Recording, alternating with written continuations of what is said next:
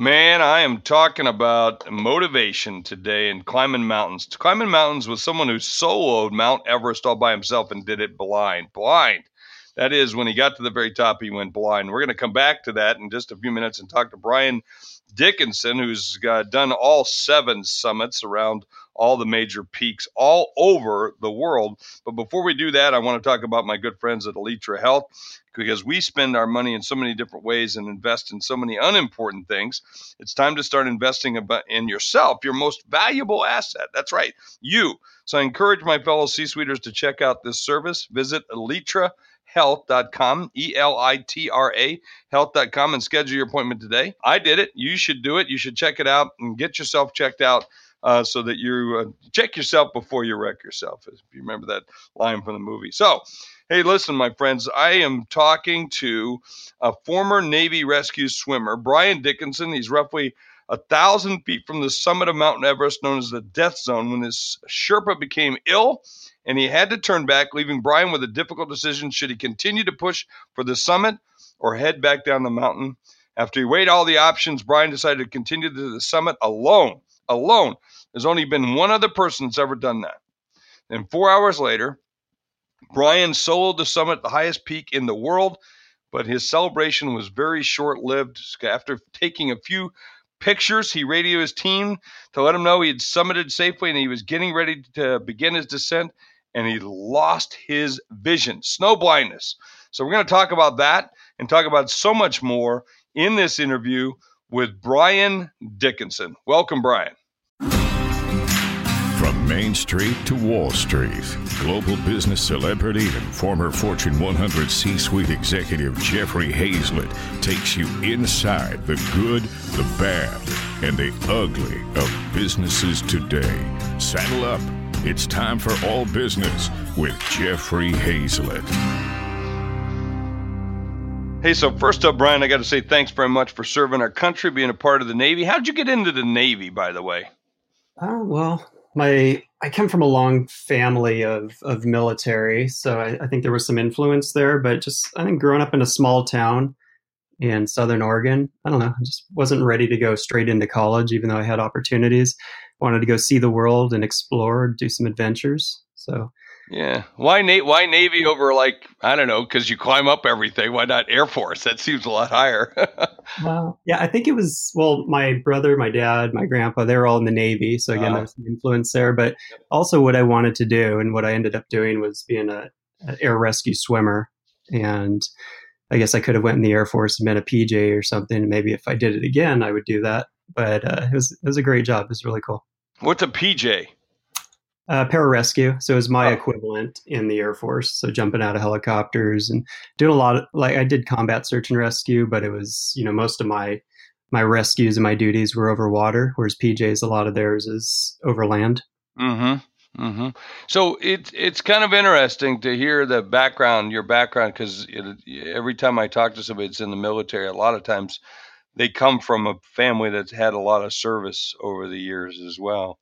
Mm-hmm. Um, my own family was that way too, with almost everybody in our family in the Air Force. Very few other other branches of service. So once uh, someone does it somewhere down the line, it, it, just seems to be a part of it. The other thing is, you you I, I, hear you talking about jumping out of airplanes, jumping into the water, jumping here, and then w- with what you do as an adventure sport, I, I guess that's the best term to use. Are you always been kind of out there on the edge? Uh, I think so. I, I, think we're all wired a little differently. Mm-hmm. and mm-hmm. you know sometimes we may not realize it because it's us you know it's just it's who we are but growing up in southern oregon you know living up in the mountains you know i was always hiking and you know driving my my mom crazy you know getting her you know driving you know riding my bike off the back of the truck and face planting in the gravel and you know just uh, always been uh, you know into sports soccer and mountain biking and just uh, rafting. So yeah, I think it's just always been there. It's kind of ingrained in how I grew up.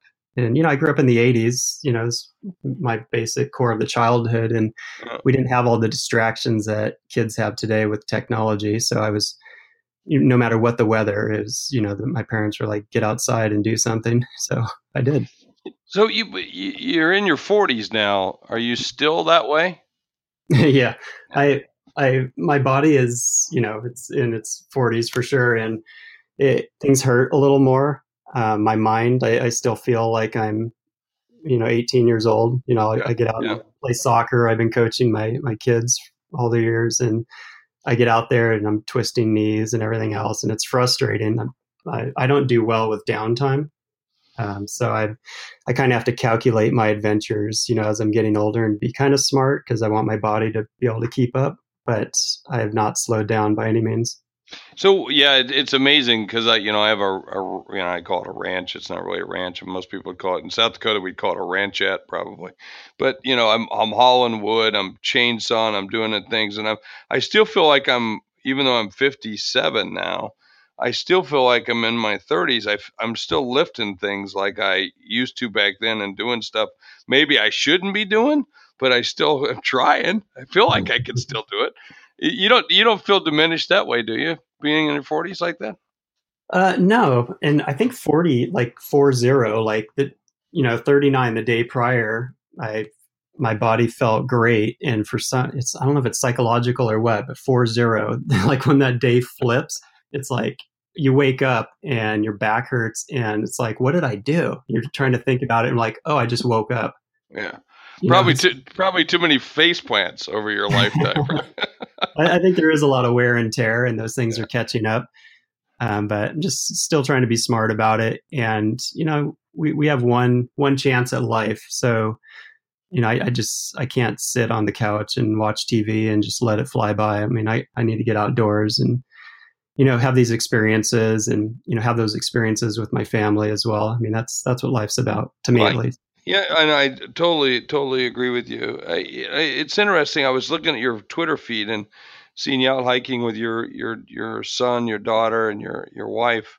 Mm-hmm. do, do, are they are they similar? Your children wired similarly? Um yeah so it's interesting because my wife is like we couldn't be more opposite. Mm-hmm.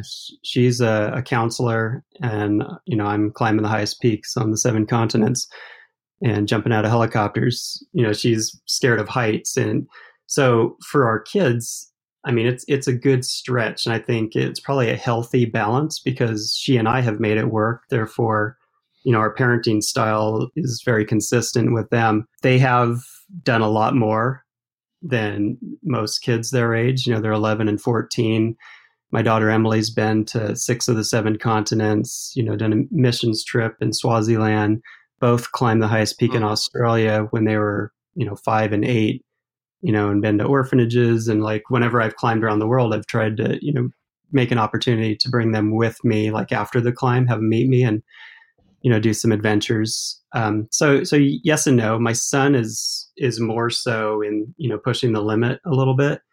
Like we're climbing Mount Whitney, um, which is highest peak in the lower 48 states, in two weeks. So, you know, each year we try to do a couple different climbs. Um, during the winter, we always do a winter mountaineering trip, you know, just me and the kids. And it's like their favorite thing to do each year. And it's, we're up on Mount Rainier, you know, in the snow, you know, in our tent and freezing and just having a great time. And my wife's always like, you got to pack all this other stuff. I'm like, yeah, I got it. Yeah, we yeah we're okay, honey. That's all right.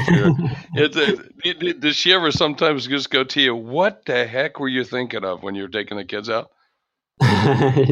yeah, she has her concerns, but she I I just step aside. I'm like, interview the kids. Like, if they don't want to go, uh, I'll probably still try to influence them to go, but it's just not the case because they're super excited. It's an adventure. They get to plan for it and then they come back on you know monday they go to school and they can ask their friends what'd you do? And they're like i don't know played xbox. Like oh that sounds interesting. Yeah i think i'd rather be outside myself. I tell you what let me take a quick break and i'll come right back. Uh, i want to talk to you about the seven summits so, eh, hey, folks, have you ever thought about becoming your own boss? I like being my own boss. That's why I left corporate world. I can't stand corporate. So, think about owning a franchise. Give the folks at Liberty Tax Service a call with more than 20 years in the business of taxes and franchising. You know, I love Liberty Tax, and they can help give you the, some flexibility that you need, put you on the road to owning your own business. So, for more information, visit libertytaxfranchise.com or, or reach out to me and I'll be more than happy to connect you. It's a great thing to own uh, while you're doing something else, you know. So um, give it a give it a shot. Give me liberty or give me death. Remember that one? That Patrick Henry. I played him in the fourth grade. Uh, my uh, fourth grade elementary. I was I was Patrick Henry. That was that was my. We had to do a puppet. Anyway, there. Side note. Anyway, give me a call. Let me know. So my next question then I've got to ask you, Brian, is what's the seven summits? I I that was the first time I'd when I was reading through your background. That was the first time I'd actually read about that.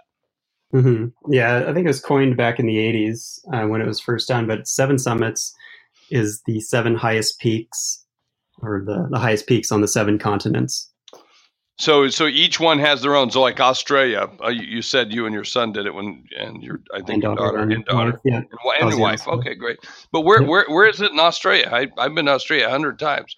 Yeah, it's between Melbourne and Sydney. Yeah, was it the Dandenongs or the Blue Mountains or? Um, yeah, which one it is? a good question if it's in the Blue Mountains or not. I mean, it's called Kosciuszko. It's kind of stands on its own there, mm. uh, but it, I mean, it's it's nothing compared to the rest of the world, which is why the family could do it at such a young age. But I just I wanted them to be a part of. Yeah, you're you're doing it. I mean, how many people got to do it? Right? Exactly. You know, not everybody gets to go to go do that. So, uh, how many feet is it? I could imagine it's not more than about five, but it could be. Yeah, I think it's around seven. Oh, is it seven? Oh, that's pretty good. Well, it's kind of like the Black Hills of South Dakota, so it's not so not too tough, mm-hmm. but not too bad. And so, what are the other seven or other six? other six. So Everest, obviously the highest mm-hmm. in the world, it's in Asia. Um, Aconcagua is South America. Denali in North America. Oh, Denali, yeah. Kilimanjaro in Africa. Uh, Mount Elbrus is the highest peak in Europe. Mm-hmm and Mount uh, Vinson Massif, which is down in Antarctica. Wow, you did Antarctica as well. Mm-hmm. So yeah, same year I did Everest, and when I was in, and it's amazing. Like, if you ever have a chance to go to Antarctica, like, yeah, it's not like every day, right? But if you do, well, and that's what's cool about it is, you know, you go down to southern tip of Chile, and I had a week down there, so I just kind of soloed around Patagonia and Torres del Paine, and and then flew over. Um, but if you're in, in, Antarctica, I mean, you're there for a purpose. Like yep. people don't just show up and be like, "Hey, here I am." There's you know no permanent residence, so it's it's like being on the moon. It's just so pristine. And on the summit, it was negative seventy degrees. It was a little chilly, but yeah. it was just amazing. Just to a lot of these experiences I've had, you just you really try to capture and process it in the moment and it's it's almost like you're thinking so much about processing like you just it's a unique experience you know just being out there and being on top of mountains because you only have a short amount of time to capture moments that are going to last forever in your mind you know it's kind of interesting because i got to imagine it's the you know the doing like the first thing you do okay you know take a take a photograph or something like that but at the same time I'm more of that kind of guy who likes to just sit there and just be at, be one with it. You know what I mean? Yep. I think that's an important thing for a lot of people to do more often. Well, I think here at sea level too, because yeah. we're in a selfie world and we're we're wasting so much time trying to appear in a certain way or capture a moment when you're not actually just standing still and capturing that moment. Yeah. I'm more I'm more along that line, capturing the moment than I am. Although I hate to say that, I used to work for Kodak, where they invented the moment, you know. so totally about that. So what made you, you know, you know, I did a lot of on the intro, but um, what made you wanted to to go climb Everest? Was that your what, what was your first one that you really did? Was it Everest or? No, the first was so I live in the Pacific Northwest, you know, mm-hmm. just outside of Seattle, and we're in the Cascade Range, so you know Mount Rainier and just you know tons of different peaks here, so no shortage of mountains. Um, but my first was Denali, which used to be called McKinley, right? Yeah. yeah. Okay. I did McKinley. Yep. It's always been interchangeable. Uh, Denali. My dog's middle name is actually McKinley, so we're we're holding strong. did you did you name your dog after the mountain? middle name. I got the middle name. Yep. The kid got the first, and then inherited the last. So. uh, okay, got it, got it. So yeah, I went up to Denali and actually came within a thousand feet, and just weather pushed us back. We were pinned down at high camp up at seventeen thousand for a week, and just it was a good day to live. And came back down. So I've actually, technically, I've never, I have not summited all seven summits. So I've been on Denali three times, snowboarded it once, and I've still not stood on top. And why is that? Is it just because it's that difficult to do it? Yeah, it, it's really difficult, but it's you know it's so exposed up there, and the yeah. weather is so unpredictable that you know the the first trip I went up, uh, there was a solo skier that was climbing up by himself solo, and he got blown off, and they still haven't found him. So wow. I mean, you gotta you gotta make those good decisions because you live and die by those decisions. Yeah, yeah. This is not a sport that you can say, okay, let's just do it on the weekends.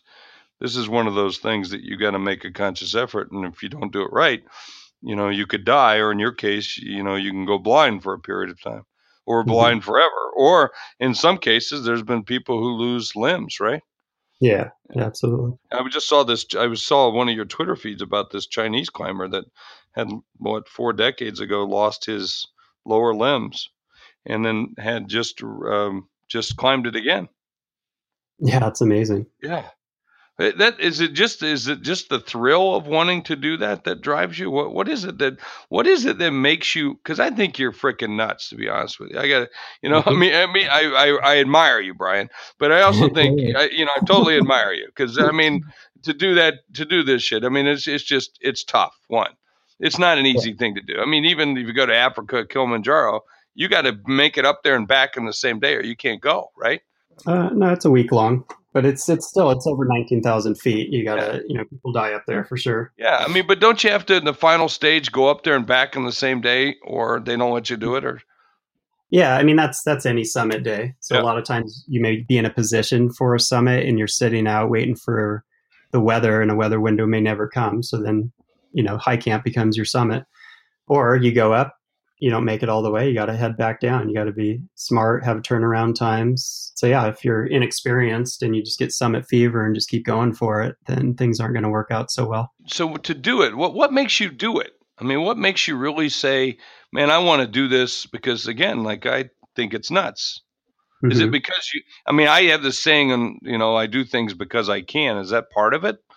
Um, I mean, that's that might be a part of it but I think again it goes back to just who we are, you know, what we've been exposed to. There's there's danger involved, so I mean there's there there's an element of fear that you know drives us into to odd things. But I think for me it's it's more the challenge, and honestly, I think it's evolved over time. You mm-hmm. know, living where I live, you know, there's mountains are very accessible. Getting out there, getting away from, getting above sea level, getting away from people, it just adds so much clarity for me. Mm-hmm but I, I think it's it's goes down it comes down to really goal setting and you know really accomplishing goals. I mean if, in its simplest form you know there's it's about being fit. The training piece is huge. A lot of times it's you know bigger and better than the climb itself. Um, and i think the military was like that as well. You train you know train like you fight fight like you train type thing. And you're, you're training so hard that if you actually get in a rescue scenario in my case it, it's easy in comparison to all the scenarios and you know harshness that we trained in. So set me up, you you because the big part of your story, or one of the big parts of your story, it's not your whole story, and you're not totally defined by that by any means, because you can tell that through just the conversation that we're having. But a big part of it was you scaled Everest. You got up there Everest, partway up, I believe your guide got sick. He had to go back. You decided to to to to go up to go up uh, on your own. And while you're up there, you got snow blindness, right? Mm-hmm. And what's snow blindness? I I know I know I've known people who have come close to it, but never have experienced it. What's what is snow blindness? Um, it's the sunburning of the cornea. Mm-hmm. So it's temporary blindness. Um, instead of like blind where everything is dark black, um, with snow blindness, everything is white, just bright white, like if you had a light bulb within an inch of your face. Mm-hmm. Typically takes about 24 hours to re- your vision to return. And mine was so severe, just being up there on Everest, it took a month and a half for me to completely get my eyesight back. Wow. So didn't don't goggles usually prevent that? Did you not wear them, or or does it not fully protect you? Uh, yeah, theoretically. So I have I have blue eyes, so I'm more susceptible. on Everest, there's only a third of the air and ozone protection. Mhm. You know, up at 29,000 feet, actually 26 and above in the death zone. So you're, you're more exposed. Uh, my goggles had cracked, and I had ripped out an internal lens, which cut their effectiveness in half.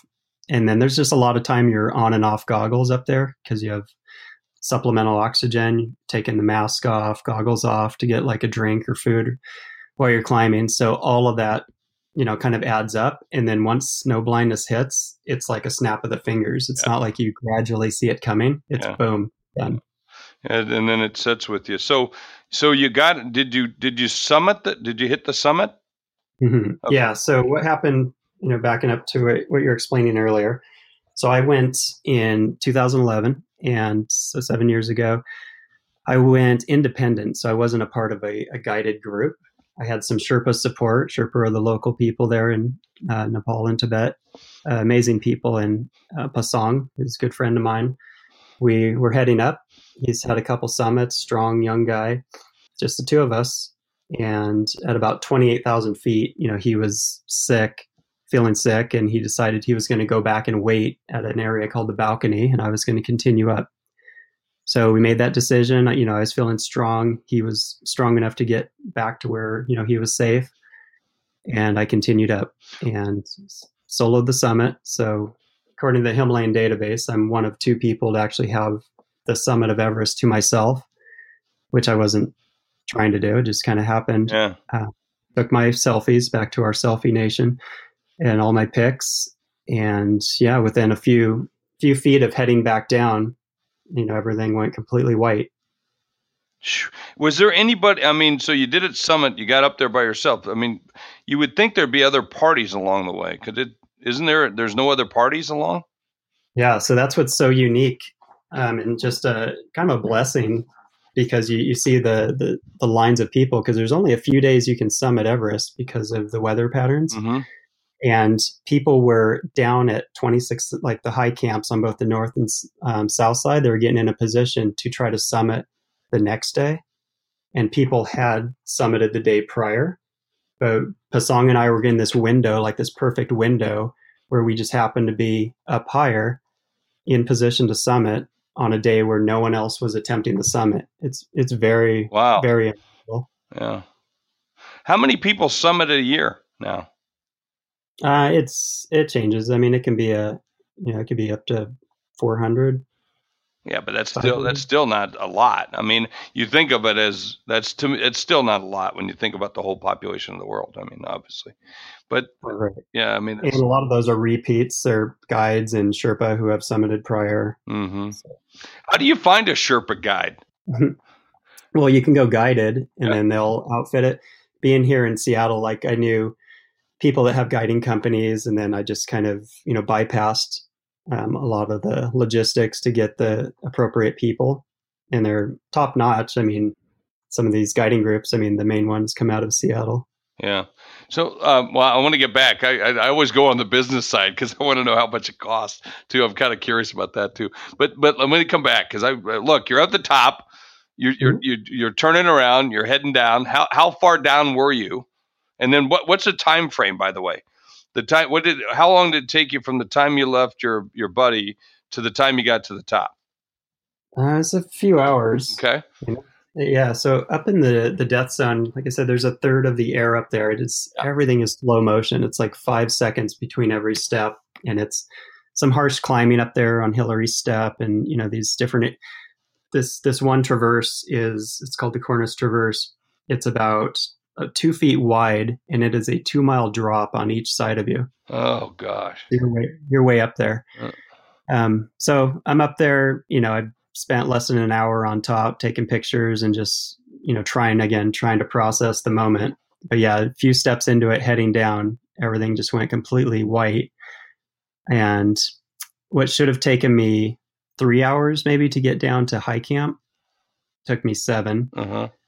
So ran out of oxygen, you know, and just hand over hand, just made my way down. Just Is there? Yeah. When you say hand over hand, is there a rope or a guide wire or anything like that now?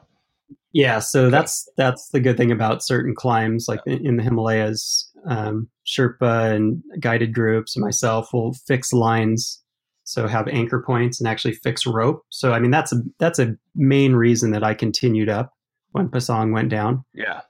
You know, otherwise, you, uh, yeah, one wrong turn, you're like screwed, right? Yeah, yeah you're falling for a few miles. Yeah. So, so, so it, you're coming down. How far were you? How far had you come down? Like t- ten minutes, twenty minutes, and then you're going, "Oh shit, I'm in trouble here." Yeah, it was more like ten seconds. Really? Within feet. Yep, just hit me. And I look at selfie pictures now, and I can tell like one of my eyes was already completely done. Yeah. I was probably just working through one eye, and then when that went, it was pretty much game over. And then, so that hits you. What's your first thought? Like, oh shit. I sort of, yeah. yeah. I mean, I dropped down and grabbed the rope that I was attached to and just assess the situation. You mm. know, I'm at the top of the world, completely alone. I'm blind. Yeah. No one's coming to get me. Yeah. And one thing the military taught me in my training is you panic, you die. Mm-hmm. So I pushed all that aside and I just I stood up and I just started moving, just slowly, slowly moving, like every step was just taking. It seemed like minutes. Now you you say you pushed all that aside. That that's not an easy thing to do, Brian. So when you, how, I mean, did you have to take a deep breath? Did you feel sorry for yourself at all? Or no, I mean, your if your mind goes. So I've, you know, went through SERE school and a lot of survival school mm-hmm. too. So I, yeah. I think I had a leg up there, but um, no, I mean, there's there's time to deal with all those emotions later. Mm-hmm. But all that's going to do is just destroy your morale and it's eventually going to kill you. So, I mean, I did everything I could. The other thing is, I just I felt this presence around me the entire time mm-hmm. going down, just this calming presence. I didn't really overthink it, but it was just it was always there around me. Well, you talk about some of that stuff now in the work that you're doing about God and the mm-hmm. presence of a supreme being, obviously that some people would call supreme being, obviously. But was were you a religious guy beforehand? Um, yeah, I've been a Christian for years. My wife's a Christian counselor. Mm-hmm. Um, I'd never experienced such a tangible, ex- you know, experience like this, or maybe I never gave credit with such a tangible. You mean that that feeling, that presence? You mean that presence? Yeah. And then when I actually ran out of oxygen, you know, hours later, mm-hmm. um, side of a mountain, completely out, and you know, I'd been climbing for over 33 hours at that point, you know, in this treacherous environment, completely, you know, worst case scenario. And I just surrendered right there and just prayed to God and, you know, just felt an overwhelming presence lift me to my feet and an mm. oxygen bottle that previously failed started working. So didn't overthink it, you know, took five deep breaths of air, put my gear all back on and just started, you know, rappelling down as fast as I could without tripping over myself and eventually made it to high camp. Well, there's so there's so many more questions I want to ask you about this about this about when you ran into your your guide again because I understand he came back to get you right or come back to meet you. Yeah, he met me about a quarter mile back um, from high camp. Yeah. So it was pretty much the last little section there, but I never saw him coming. You know, I'm just stumbling into camp and he just hugs me. He's like, Brian, you alive? Oh, wow. I mean, did, did you hear him coming? You were like, no. Yeah. But it, it was 50 mile an hour wind gusts exactly. kicking up. So yeah. you can't. That's what I was listening to. That's what you can't. You can't hear. You can't hear. so, so Brian, we got about another minute or a couple minutes here. But what was the biggest? What was your biggest takeaway from this experience? Uh, biggest takeaway, and you know, I'm super blessed to go around and, and talk to you know businesses and groups, is, is that we we really never know what we're capable of doing until we're put in the situation, and most people will avoid those situations, which good and bad, but we're not really growing. We're not really, you know, understanding what we're truly about. And for me, it really came down to faith and focus. Just never ever gave up focus, which is ironic because I couldn't see anything. Mm-hmm. But it's mm-hmm. just one step in front of the other. Do anything it took to survive. And faith. I just I never gave up my faith. Do you think? Do you think that is there's nothing you can't do now as a result of this, or did you feel that way beforehand?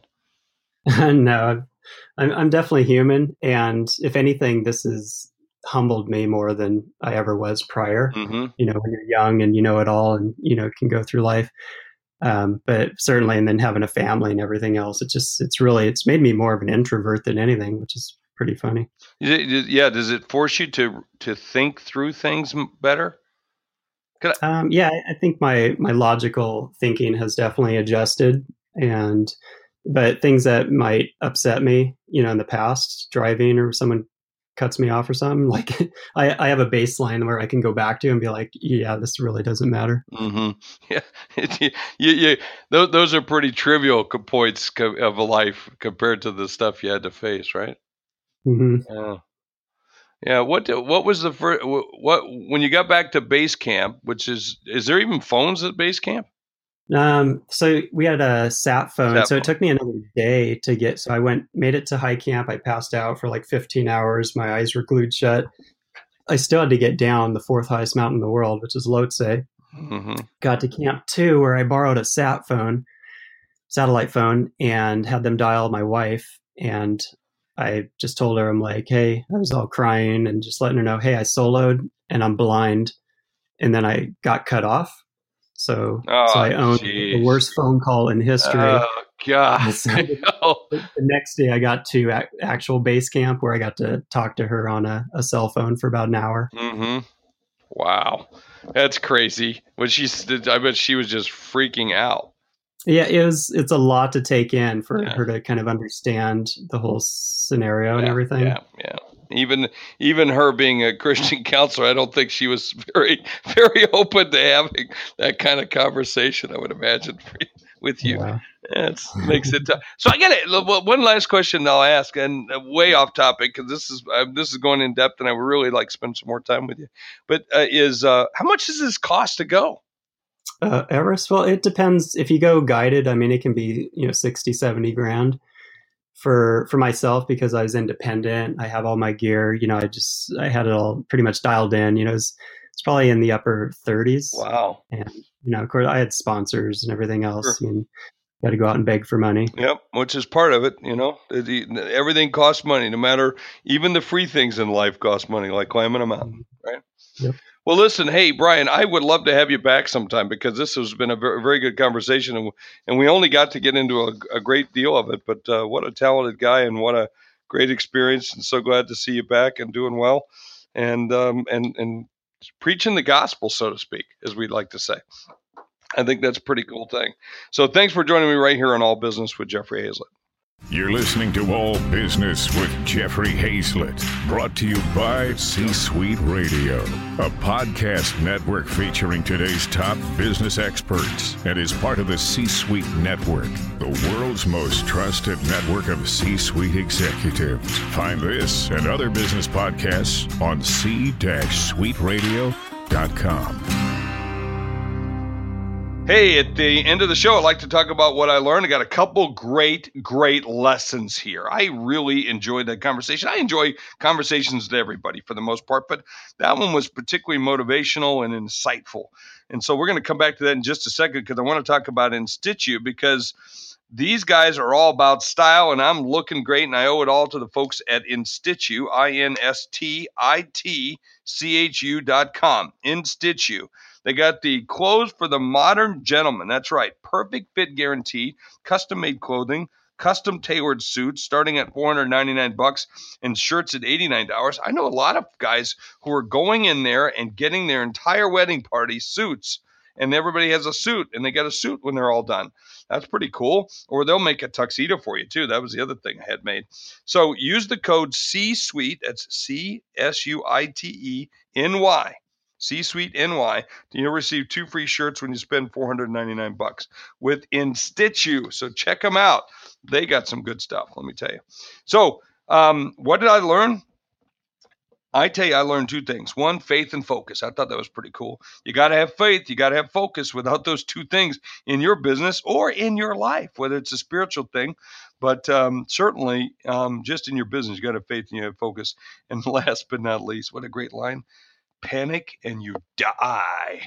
Panic and you die. That's a good word to live by. That's what I've figured out. So, in the con, by the way, in business every day, you're going to have times which you're going to panic. Someone uh, canceled at you last minute. Uh, big client leaves you um, one of your key employees is gone, uh, whatever it might be. Um, you just got you tweeted something you shouldn't have tweeted, or someone did it by mistake, and you didn't want it out there. And oh my gosh, now everybody's writing in, and, and you're about to become on um, you know on CNN or or, or on, on some nasty website somewhere because it, it was inappropriate. So panic, you die. So you got to stay calm. That's what I learned here. So st- speaking of staying calm, how about do me a favor, get be be calm, uh, get some zen, recommend me to a friend, recommend our show to another person who's listening to podcast. We'd appreciate it. Thanks so much for listening right here on All Business with Jeffrey Hayzlett on C Suite Radio.